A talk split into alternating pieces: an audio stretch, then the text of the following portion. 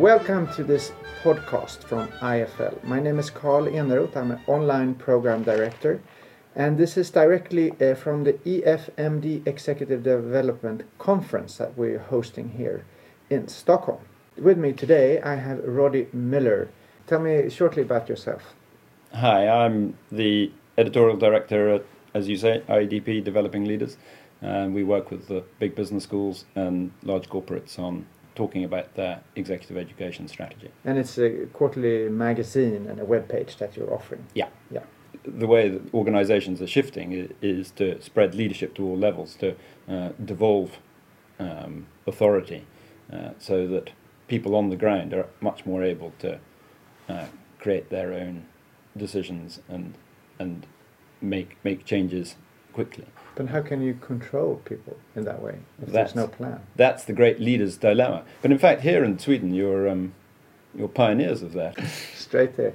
You mentioned the military. Uh, that seems to be the mo- most hierarchical uh, organization we have, along with the church. So I think I think typically that we do have in our in our heads this idea of you know the ultimate com- command and control organization is the military, and you know, when the general tells the the next man down to jump, and then the order is passed down down the line, and everybody's jumping, and and you know, in in moments of crisis, that that is how, how it operates. But uh, what we're actually seeing in um, modern armed forces is much more power being devolved to small units on the front line because it's at the front line that they see the situation changing continually, particularly in modern type warfare, which is which is much less structured, uh, sort of guerrilla warfare in, in the Middle East. There's a if they were always asking back to headquarters as to, as to how to respond, then they wouldn't exist for long. So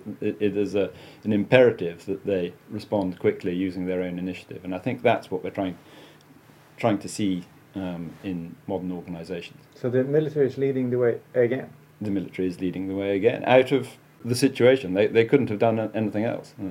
They adapted themselves to the the requirements of, of modern warfare. Yeah, but I mean, as you as we all know, the military was the the image of how education should go about. The teacher at the front, people sitting uh, sort of just uh, remembering what's being Indeed, said. yeah. So it's really a mirror of how the society is moving forward. But I think, but I think it, it is a mirror. But the, the intriguing thing, I think, is the fact that in most people's mindsets, that's that's not how the military operate. Uh, No. but, but because the military are perhaps ahead of the game uh, in, in a lot of this, then um, we, yeah, we just haven't caught up with them. And another thing that's happening is that Sweden nearly do not have any defense anymore. so that's the end of the line, huh? that uh, people are. if you don't have an, if you don't have an army, you've got no one to follow. So that's it. Yeah. Yeah, you're doomed. It becomes a bit tricky there too. Uh, Um, doesn't seem to work though, does it? Doesn't When, when we look, from the outside, we, we look at Sweden and we think there's a, com- a country that's got itself well organised. So um, yeah. That's the end of the line that we self-organize ourselves uh, to be autonomous uh, individuals that go about in a But yeah, well, you're autonomous and but have a I think a strong sense of community, a, a strong Yeah. sense of well, and, and that's that's very much part of the the modern ideal organisation is that you have strong individuals who can take decisions for themselves, but on behalf of the community. So they're on behalf of the organisation, um, and so I think this the, the the change in mindset is very much part of people being more closely aligned with their organisation, ha- having having a, a strong feeling of bond with it, which is something that typically doesn't doesn't happen today. Uh, we're told that generations X, Y, and Z are, are, are much more focused on themselves than on- than on their work Mm. organisation. So there's there's big work there's big amount of work to be done to try and tie people into the organisation.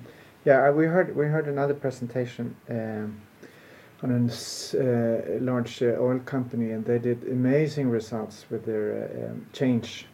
They change work in their health and safety, and how how I understand it, how I perceive it, is that at the beginning, before they started, people it was a very hierarchical organization, and people didn't feel responsible because there was someone else who had the responsible. It would be responsible for what happens.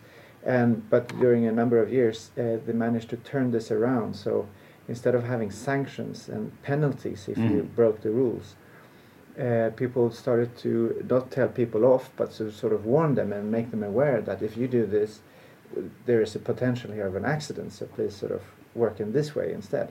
So coming back to your point of feeling a sense of community and responsibility, uh, which then goes down to come down to the individual rather than the hierarchical structure.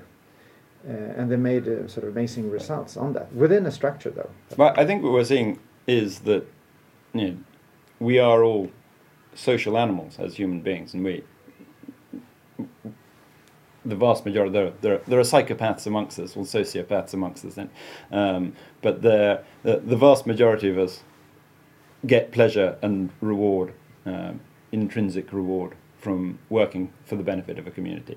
Um, and complex organizations, uh, or, or rather large organizations, are therefore complex ones. Um, and traditionally, they've structured themselves very hierarchically to allow allow themselves to operate. But what that does is also remove the humanity of it. Um, and I think we see that um, that disincentivizes, demotivates individuals within organizations. So the challenge is to get people to uh, feel that they they belong to these organizations because they get intrinsic motivation from benefiting uh, the, the community that they, they associate themselves with. Uh, So there's less less talk of uh, strategy and more talk about purpose and identity, sense of belonging. Absolutely, and I think th- th- you know th- this sort of humanism word has, has come through. But the the Danone presentation yesterday, the uh, uh, Thierry Bonetto, the the head of Danone University, said um, they're a very humanist organisation. We put people before process, and I thought that Mhm. encapsulated the this this whole discussion. And they do it for a reason, I guess. And they do it for a reason because it, it enables them to be flexible and innovative. But it does it does demand other things from from the individuals and co-workers.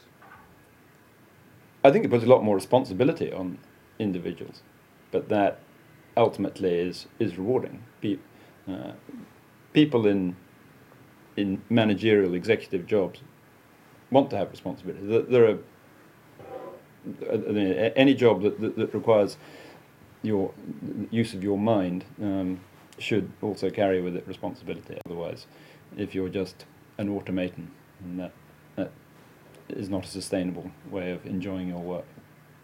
So death of strategy uh, moves over then to the birth of leadership at all levels. I think it's leadership at all levels. Yeah, we've had leadership for years, obviously, the, uh, forever. But uh, the the the key change is that people have to be empowered to be leaders at all levels, uh, and it's creating an organisational culture that that allows that. Are there any restrictions to that? Do you think? Could you could you sort of just let people go and do whatever they want, or Well, I think in moments of crisis, they um, typically you have to revert to the diff- different lead, sort of style of leadership apply at different moments in in an organisation's um, timeline. But uh, if you at moments of crisis, you probably do need quick and clear decision making, which is everybody understands can act on immediately. So then you revert to a more classical hierarchical structure. Um, so that has to there has to be an awareness of, of what that, that structure is. You can't have everyone being entirely equal. Um, but in the the normal operations, I think you need to be you know, the flatter organisation where people are able to take their own decisions is uh, is much more productive in a, in an ever changing, fast paced changing world? in the fast-paced, changing world. Yeah. Okay, uh, thank you very much, uh, Millar, for uh, talking about the death of strategy and the birth of leadership at all levels, perhaps. Thank you very much.